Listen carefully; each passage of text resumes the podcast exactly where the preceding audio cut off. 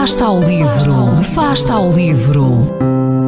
Ler mais, ler melhor, ler saúde, ler ciência, ler arte, ler todas as palavras do mundo. Fasta ao livro, uma rubrica da responsabilidade da Rede de Bibliotecas de Vizela.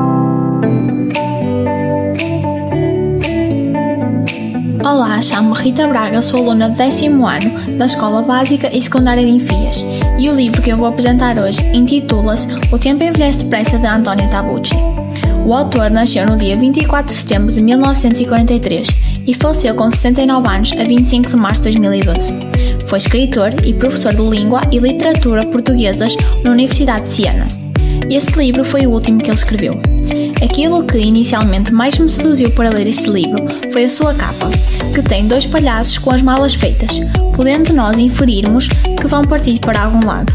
Só não sabemos para onde.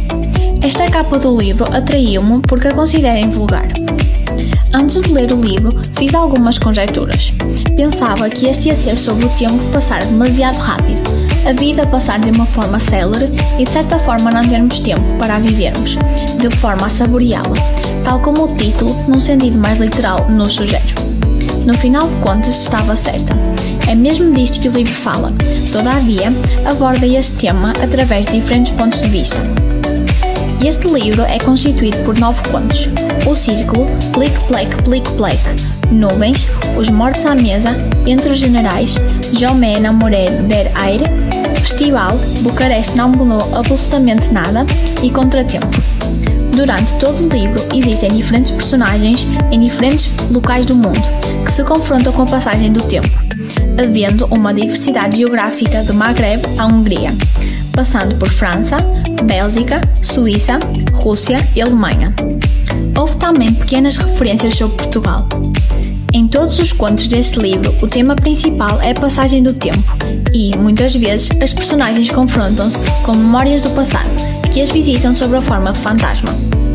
O que mais gostei deste livro foi que alguns dos contos não eram só fruto da imaginação do autor, mas sim reais, tal como ele diz no final do livro. Algumas dessas histórias, antes de ganharem corpo no meu livro, existiam na realidade. Limitei-me a ouvi-las e a contá-las à minha maneira. Gostei muito de ler este livro e recomendo a todas as pessoas, independentemente da idade, pois o tema da passagem do tempo e a forma como vivemos é, é bastante interessante. Faz-nos refletir e tem uma leitura de fácil compreensão. Espero que tenham ficado curiosos com a minha sugestão e que mergulhem nesta viagem temporal.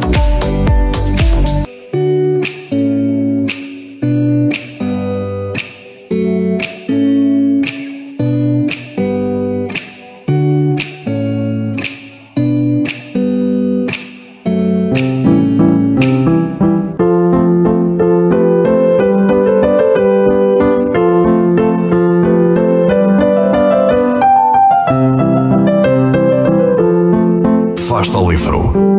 Quem lê nunca está só.